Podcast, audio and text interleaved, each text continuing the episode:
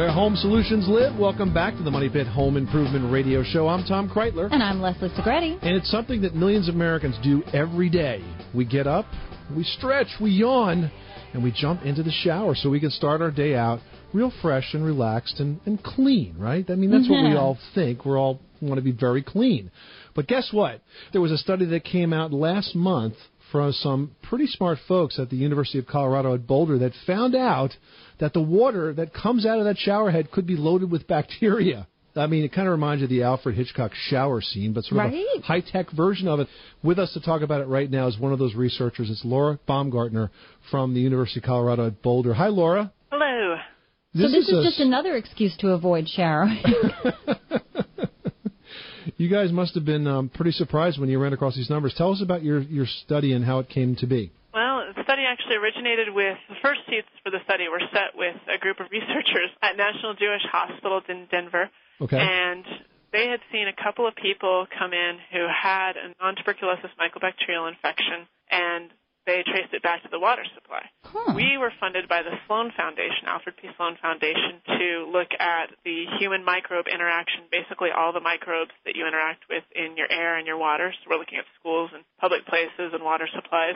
And I had a group of students that I was teaching a class with that needed a project that related to them. So they because we knew about the study at National Jewish, we thought, well, let's go look at shower heads. Okay. You know, you're getting a blast of that in your face. Right. And they started out, took some samples from shower heads, and they saw a little bit of this Mycobacterium avium, and we thought, and we went out and did a much larger study, about 50 shower heads in all, and actually found in about 20 or 30 percent of the shower heads that there was in fact a lot of Mycobacterium avium. And that's really frightening because we all presume that our water supply is safe. I mean, some of us have well water, most of us probably have municipal water.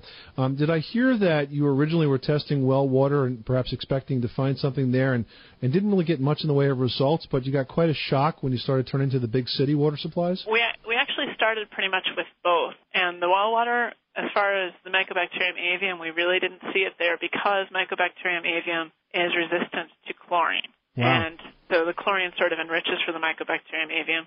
And Mycobacterium avium is in water supplies in, in some small amount. Chlorination actually does keep us pretty safe. It is fully safe to drink your tap water. But what happened in the shower head, because it provides a moist environment that's not a flowing water environment, that seemed to enrich for the mycobacterium, and we found a lot more in some of the shower heads than what was in the water that was flowing through the showers. Laura, did you find it was a shape of a shower head or the functionality of a shower head that sort of allowed this bacteria to grow? We couldn't statistically link it to anything about the type of shower head. We did kind of hmm. try to look at that, and we couldn't link it to any particular thing. Well, you know, showerhead design has changed a lot in the, in the last decade. It used to be that uh, you know you tried to push as much water through the showerhead as you possibly could, and now they've become more efficient and more efficient. And as they've done that, they've become you know more highly engineered. So, bottom line, a lot more nooks and crannies than ever before. Does that give the bacteria more places to hide? It probably does. And one recommendation that we can make is something you, that's very hard to find now is an all metal shower head, not just plastic coated in metal, but an all metal shower head should actually contain fewer bacteria because it's harder for bacteria to attach and grow on metal. Yeah, you'd almost have to go back to a uh, to an antique store to find an old fashioned rain shower I. I can tell you that the there's a good hardware store in Boulder that does in fact stock all metal shower heads that have. It, did you go out and buy a set for everybody? Uh, buy one for everybody on the team? I to admit, I still use a plastic shower head. You're like, I'm not scared. With all the nooks and crannies. No, for the average person, it really isn't something to be scared about. This is something that people who are immune compromised, who have AIDS or a recent organ transplant, or perhaps are elderly and therefore, you know, they ha- they know that they should be worried. Right. This might be something for those people to take into consideration. Might be a good time to switch to baths. Might be a good time to get a metal shower head if you have a short term sort of thing like a recent organ transplant, just buying a new shower head should be helpful. We didn't see bacterial loads that we could test in anything younger than six. We're talking to Laura Baumgartner. She's a researcher at the University of Colorado in Boulder, and they just came out with a study that showed that bacteria actually come out from the shower head that you perhaps are using every day in your house. So you say it's not dangerous, but if we are concerned, if we do want to try to, to, to clean the shower head, is that possible? Um, we don't have any great recommendations there. We do have one anecdote that somebody in the lab shower head came up with not Mycobacterium avium, but another species of Mycobacterium, and they wanted to clean it. They used chlorine, and six months later, they went from having a little bit of Mycobacterium to a lot because Mycobacterium tend to resist chlorine better than other things.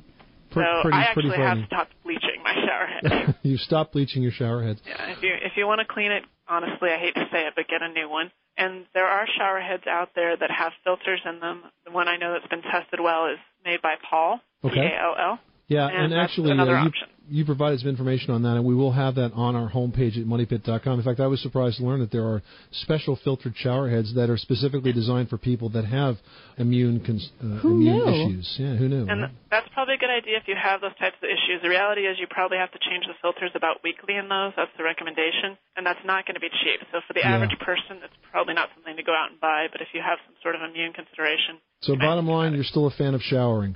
still a fan of showering, and everyone's yucking out about the concept of showering and bacteria, but you have to realize your your skin is covered in bacteria, and most of them are very, very good for you. Crazy. So I'm not going to drink shower water anymore. really, the shower water is exactly the same as your tap water, and it's All right, perfectly then fine. I'm doing it.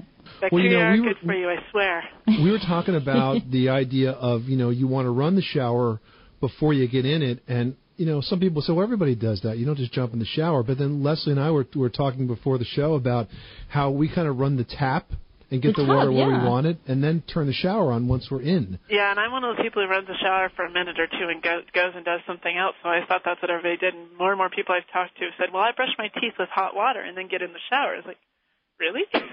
so yeah, you, you do you do want to run it for a few seconds first. Don't take that first blast right in the face.